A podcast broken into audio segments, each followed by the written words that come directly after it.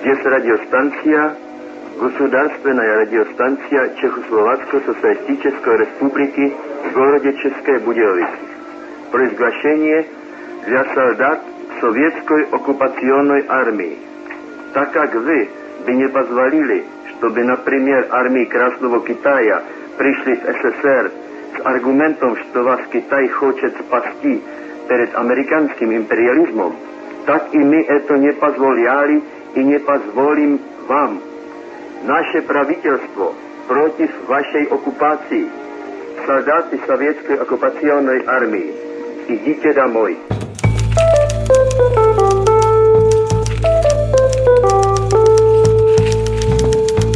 В ночь на 21 августа 1968 года закончилась Пражская весна, попытка построения социализма с человеческим лицом в отдельно взятой Чехословакии. 50 лет назад страну оккупировали войска Варшавского договора, и за 36 часов было убито по разным оценкам от 130 до 400 человек. Позднее многие были арестованы, уволены с работы или были вынуждены уехать. Нормализация – это чехословацкий застой продолжалась до самого падения коммунистического режима в 1989 году. Привет, это подкаст «Текст недели». Меня зовут Лика Кремер, и сегодня я поговорю с Константином Бенюмовым, который вообще-то обычно ведет этот подкаст, про его текст до 1968 года у нас не было никаких претензий к России. О том, как вторжение советских войск до сих пор влияет на жизнь страны и отношение чехов к русским. Костя, привет. Привет, Лик. Твой текст начинается со сцены столкновения двух демонстраций 9 мая этого года, то есть 2018 года в Праге. На улице вышли одновременно и чехи, недовольные возвращением в правящую коалицию коммунистов, и пророссийские демонстранты с георгиевскими ленточками. Что вам здесь делать? Вам мало Грузии, вам мало Абхазии, Армении. Чем вы сюда ездите? Скажите! За Путиным! За Путиным! Это была такая затея, 9 мая, День Победы. Прага один, один из городов, которых Красная Армия освобождала. Поэтому 8 мая туда торжественно приехали на мотоциклах ночные волки, и выложили там куда-то что-то такое, поехали потом в Берлин. А 9 там просто была демонстрация э, русскоязычных жителей. Я так и не понял, кто ее организовал, честно говоря. Были, там, как, были ли там какие-то связи, например, тоже с ночными волками или с какими-то организациями в России. Судя по всему, если и были, это было неважно, потому что это была просто как мне объясняли, это была просто демонстрация такая, даже, ну это даже не демонстрация, да, это просто был автопробег в честь Дня Победы. Ты решил поехать в Прагу и написать этот текст про 68 год после того, как это случилось, вот после того, как случилось это противостояние какое-то? Нет, конечно. Это просто очень хорошая, на мой взгляд, иллюстрация того, как до сих пор в политике и в общественной жизни чехословацкой, чешской, простите, уже никакой не чехословацкой, а чешской, есть э, два противоположных и, на самом деле, крайне диаметрально противоположных отношения к России и восприятия России. В Чехии политическое общество поделено примерно пополам, и у власти сейчас находятся люди, которых все кругом называют пророссийскими политиками, хотя далеко не все из них пророссийские.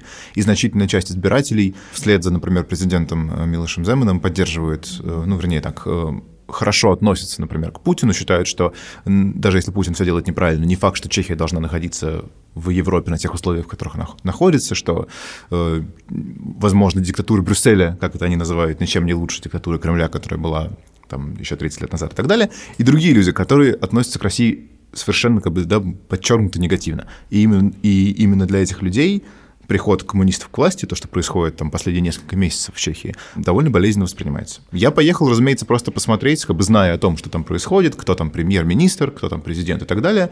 Я предположил, что, наверное, это все обострится в годовщину 68 года. И история с, вот с, с этими демонстрациями 9 мая я не узнал, честно говоря, уже когда туда приехал. Но я так понимаю, и чешские историки в твоем тексте это говорят, что в отличие от Польши или Венгрии, в Чехии никогда не ставилась под сомнение роль роль э, Красной Армии в освобождении страны от фашистов. Но именно после вторжения в 1968 году началось распространение вот этих антисоветских и антирусских настроений. А сейчас какая обстановка? Ты говоришь, что вот все равно общество поделено, по сути, на, на, на два лагеря. Какой из них больше? Ну, трудно сказать, какой из них больше. И э, сторонники Земина получают на выборах 40%. Э, сторонники других партий, очевидно, там получают 60. Ну, то есть, ну, при, при этом во втором туре побеждает Земан. То есть там действительно поляризация 50 на 50. Угу. Не только по вопросу России, да, ну, просто это как со всеми популистскими партиями. Они будут тебе говорить то, что ты хочешь от них услышать. Милош Земан понимает, что многие в Чехии недовольны тем положением, в котором страна находится, и тем, как бы, теми благами, которые дает чехам членство в Евросоюзе. Это не значит, что все люди недовольны, они там сталинисты, коммунисты и так далее. Нет. Но просто этим людям удобно скармливать какой-то альтернативный месседж. Это совершенно как бы это в Польше происходит, в Венгрии происходит и так далее.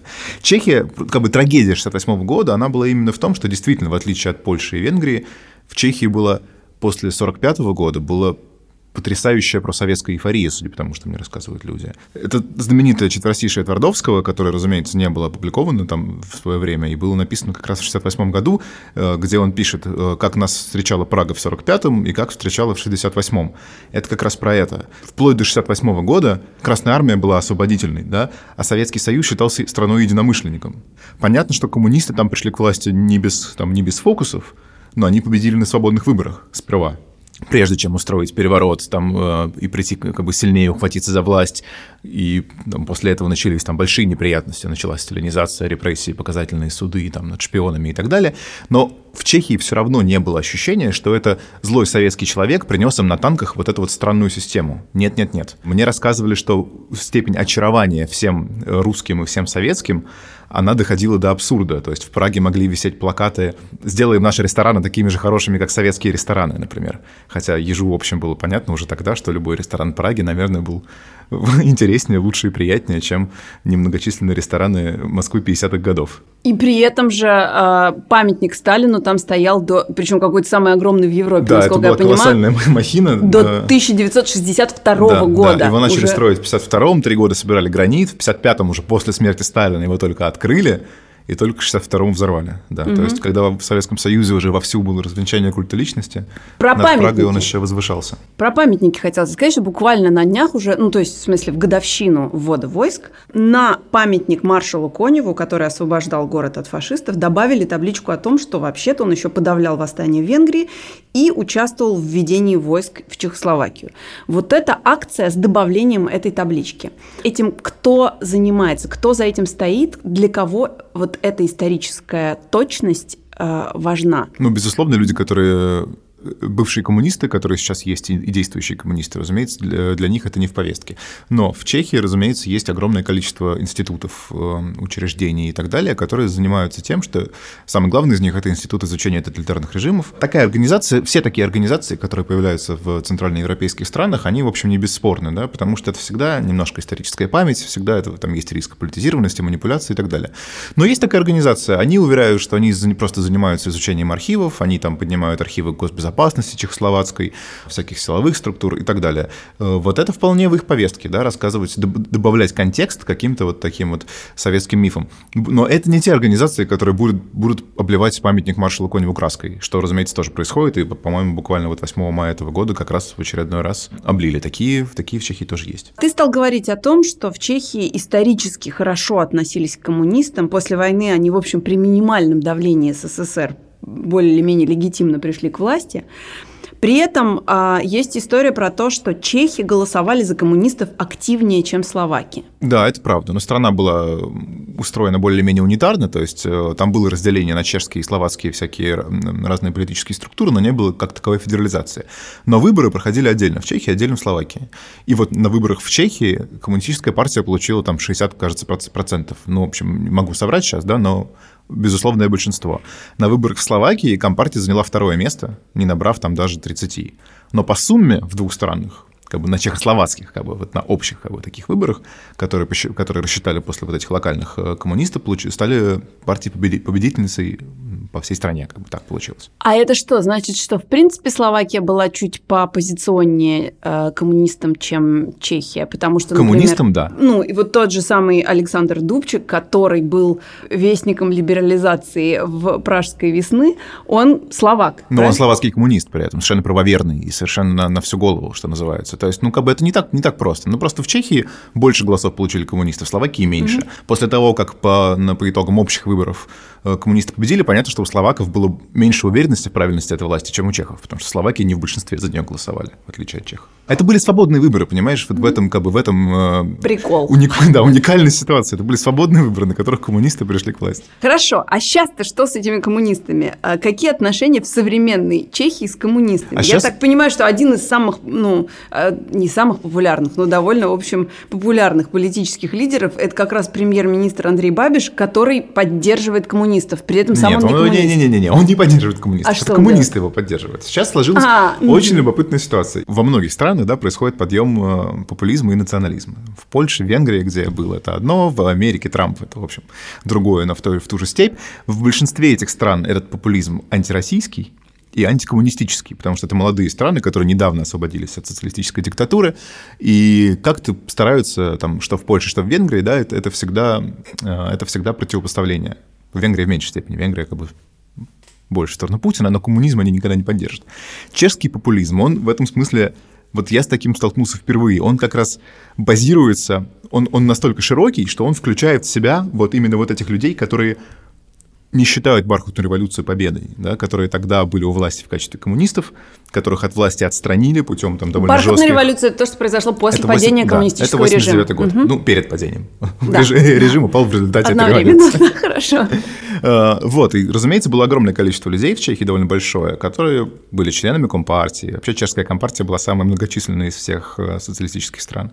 Э, понятно, что многие туда вступали не добровольно и не идейно, а просто потому, что как бы иначе не было не сделать, например, карьеру, да, и эти люди, многие из них с легкостью забыли эту свою историю и перешли вот на сторону вот этих новых э, либеральных демократических сил, но многие нет, многим казалось, что как бы, это что-то неправильно. И парадокс в том, что чешская компартия, которая сейчас существует, поскольку от государственных постов, как бы от всех выбранных, э, не выбранных, наоборот, от э, постов, которые можно было занять там политически, ее отстранили в результате иллюстрации, у них не было никакой вообще невозможности и даже никакой идеи в том, чтобы как-то реформироваться. Эта партия, она как бы совершенно сталинистская по-прежнему. То есть это не новые коммунисты, там, не какие-нибудь, а это вот, вот те самые коммунисты.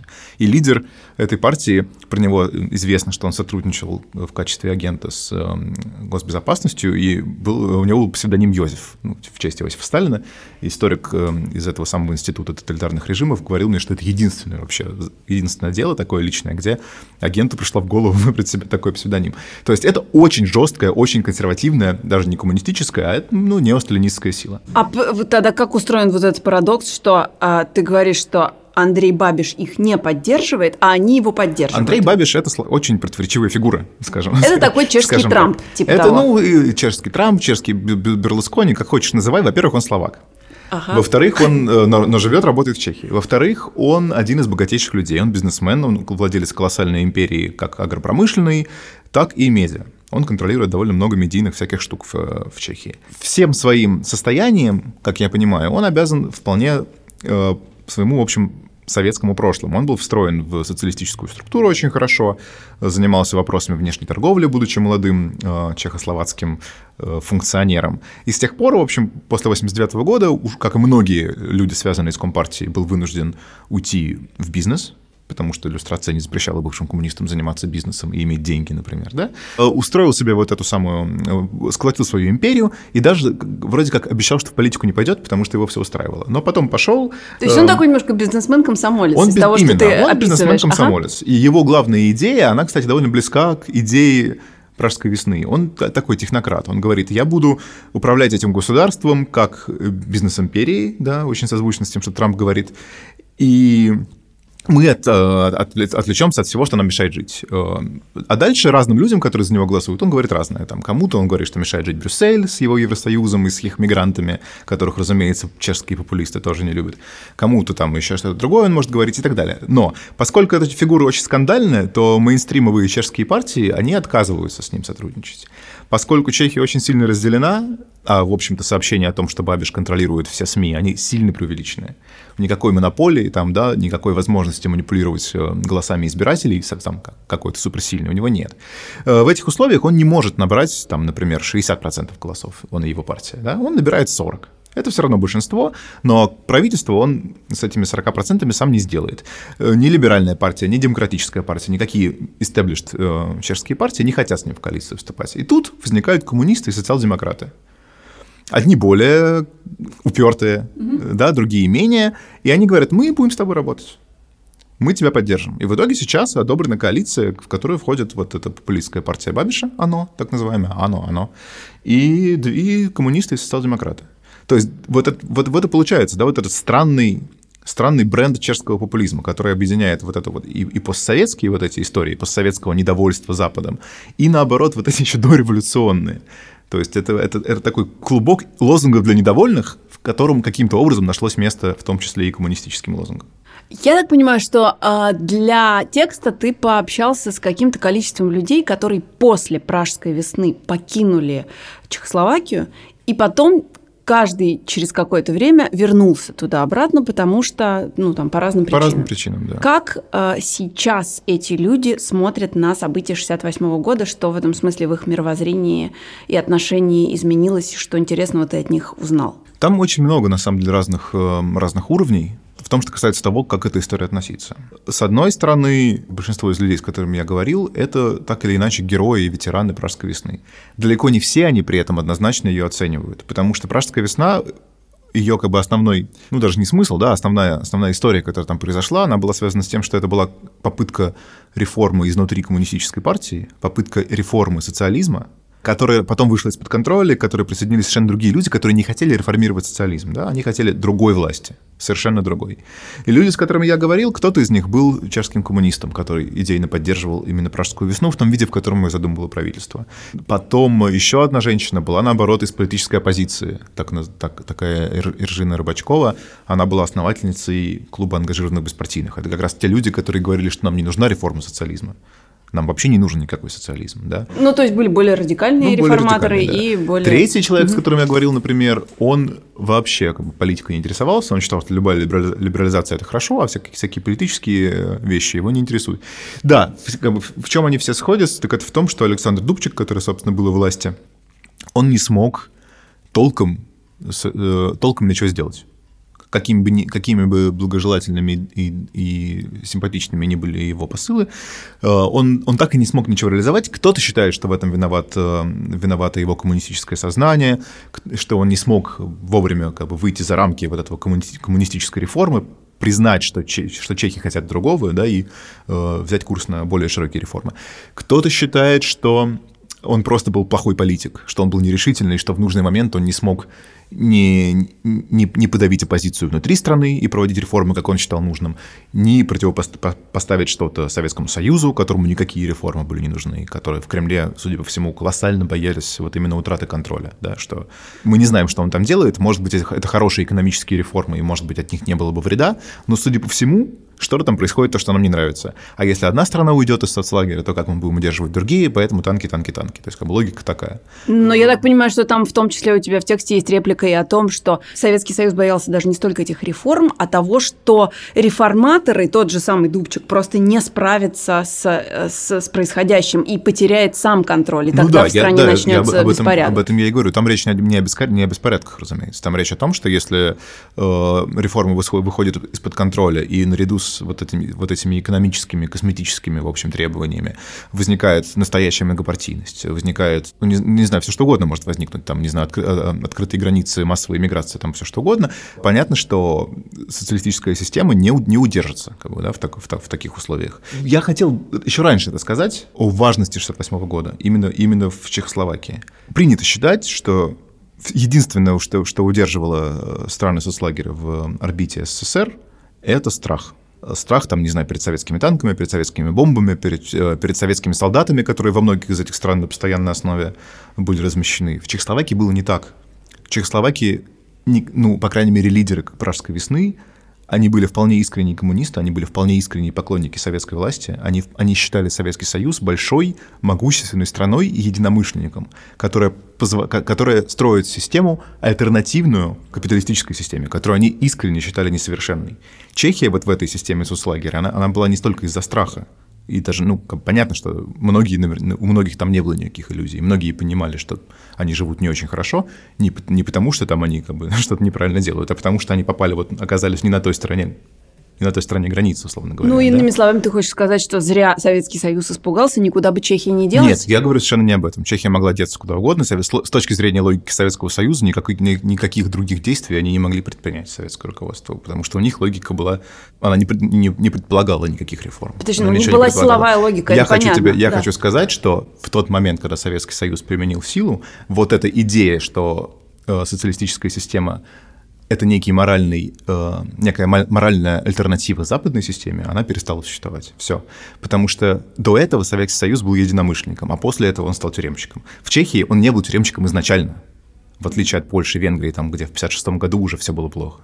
Чехия 15 лет существовала в советской системе, а, добровольно, б, веря в то, что советская коммунистическая система лучше западной, и с, видя в СССР не врага, а сильное государство, э, которое там в случае чего может защитить, потому что там, да, понятно, что маленькому, как сейчас история там с НАТО, маленькому государству трудно защитить свои границы. И в случае чего может там помочь и так далее. В 68 году вот это закончилось. Вчера все наши рабочие и крестьяне спокойно работали на стройке социализму в нашей стране. Сегодня в городе České Budějovice во всех фабриках все рабочие вошли в стачку, политическую стачку против вас, против советским агрессорам. Почему вы пришли? Вы не против империалистов. Вы против наших рабочих и крестьян. Вы против нашей компартии. Нас, наше движение поддерживают коммунистическую партию всего мира. Коммунистические партии Италии и Франции против вас, против вашей оккупации. Не изменяйте отказ Владимира Ильича Ленина. Не будьте агрессорами, будьте солдатами коммунизма и идите домой. Это голос нашего социалистического правительства, нашего народа. Это те самые коммунисты, которые вы, там, выдавили всех соперников из Компартии, укрепились в ней и так далее. Многие из них поняли, что все равно систему нужно реформировать. Еще ты сказал про люстрацию. И я так понимаю, что после падения коммунистического режима в Чехии она была одной из самых жестких на территории бывшего соцлагеря. При этом коммунисты сейчас все равно популярны. Как вот был устроен этот путь от люстрации до э, новой популярности коммунистов? Ну, популярно это понятие относительное. На выборах с 96 года по нынешней они получали максимум 18%. Ну, это вообще-то много, но очень текущий, много. текущий результат, я бы сказал, где-то 7, да, по, по по последним выборам там около 7. Жесткость иллюстрации, она в чем проявлялась? Действительно, если взять, представь себе 89 год, э, рушится ну, не в один день, да, но за, за несколько месяцев рушится вот эта привычная система коммунистическая. Приходит к власти новое правительство. Скорее всего, это правительство диссидентское. Во, во власти оказываются люди, которые последние 10-20 лет не просто там не поддерживали или там критиковали, это люди, которые боролись с этим режимом. Вот они приходят к власти. Выясняется, что половина страны, а то и больше, в случае с Чехией больше, это люди, которые участвовали в жизни режима, который новая власть считает преступным. Или тихо его поддерживали? Как правило, для радикальных диссидентов, которые оказываются во власти, это одно и то же. Голосовал ты рукой на съезде молча и больше ничего не делал, или сотрудничал с госбезопасностью. И среди людей, с которыми я беседовал, которые вполне там, да, очень либеральные, свободолюбивые, свободомыслящие люди, все равно это сквозит, что вот мы пришли к власти, мы за эту власть страдали, мы там сидели в тюрьме 3, 4, 5, 6, э, ну, реально, да, это такие это люди, которые страдали, люди, которые боролись, люди, которые получили власть, и они понимают, что половина страны — это, в общем, идеологические противники вчерашние. Но половина страны — это очень много, ты не можешь как бы их выгнать, ты не можешь... эм, Иллюстрировать половину страны Иллюстрировать ты не можешь. страны не тоже, да. можешь. Поэтому вопрос, что с этим делать? В Польше это было сделано так. Вообще там, был, там было компромиссное решение, вышел президент, который был еще премьер-министр, был новый демократический президент, был старый, он сказал, значит так, проводим жирную черту, никаких охот на ведьм, ничего такого, вместе, сообща, взявшись за руки, строим светлое, свободное будущее. Хотите, потом голосуйте против нас, мы больше не будем у власти, ради бога, ничего такого, и так далее. То есть вот в Польше был вот такой подход. В Чехословакии, она до до 93 года еще была Чехословакией, э, был другой подход. Все, кто занимал какие-то видные высокие посты в Компартии, просто лишились возможности их занимать. Люди, про которых было доказано, что они либо работали на органы безопасности, либо, например, сотрудничали в качестве информаторов, неважно, добровольных или нет, хотя понятно, что эта ситуация, в общем, такая, они тоже потеряли право э, занимать государственные должности, работать в полиции и так далее. Обычных людей это, конечно, не коснулось, потому что, опять же, да, всю массу, половину страны нельзя иллюстрировать. Обычные люди, у них была возможность просто сделать вид, что этого прошлого не было. Ты совсем не пишешь э, в тексте, ну и как бы у тебя нет такого намерения, не было, э, про реакцию в Советском Союзе, например, про демонстрацию августовскую на Красной площади. 25 августа в Москве на Красную площадь вышло 8 человек с плакатами. Демонстрация протеста против интервенции в Чехословакию продолжалась лишь несколько минут. Пятеро из демонстрантов были впоследствии осуждены. Для тех, с кем ты разговаривал, для чешских участников Пражской весны, это вообще важная история? Они тебе про нее что-то говорили? Слушай, это очень, это очень любопытная история. Они мне говорили разное. Я, разумеется, всех про это спрашивал. И я не очень понимаю, где там правда потому что кто-то мне говорил, что они вообще ничего про это не знали, кто-то говорил, что какая-то информация их, конечно, достигала, но не там как-то не сразу и не, не, в, не в полном объеме и так далее. Найти человека, который сказал бы мне, да, вот эти люди, которых я уважаю, я только одного человека такого нашел. Он в текст не попал, к сожалению, такой э, э, Камил Черный его зовут. Он такой вот диссидент, так, такого совсем уж такого жестоковыйного извода. Это человек, который там, как, он вообще не приемлет никакого переосмысления, никакой иронии к этим событиям он не приемлет. Он до сих пор там каждое свое письмо, мы с ним переписываемся, каждое письмо он заканчивает фразой «Свободу Сенцову» или там, не знаю, «Свободу Крыму» в таком духе. То есть для него Россия до сих пор символ э, опрессии, да, и зла. И вот он сказал, да, вот понятно, что в, Советской, в Советском Союзе люди тоже жили в ужасе и в страхе, и я страшно вот, уважаю этих людей. Они недавно приезжали в Прагу, им давали какие-то награды и так далее. Все остальные уверяют, что ничего о них не знали. Я понимаю, что информация... Ну, смысле, тогда не знали, но потом-то они узнали. Ну, потом узнали, ну, как бы трудно сказать потом, ну, как бы, окей. Труд, трудно оценить, узнав потом, как это влияло на, на тебя тогда, если это никак на тебя не влияло. Я, я уверен, что никакого плохого отношения к этим людям у них нет. Если есть, то, наверное, только хорошее. Почему они говорят, что как будто бы не знают? И не знают ли действительно, я не могу сказать. Для нас это как бы в, для, в России это очень известная история, несмотря на то, что это не очень популярный исторический сюжет сейчас, да? Вот там вот как-то так.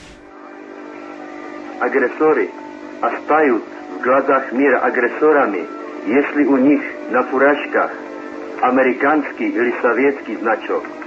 Nebuďte agresorami. Idite домой.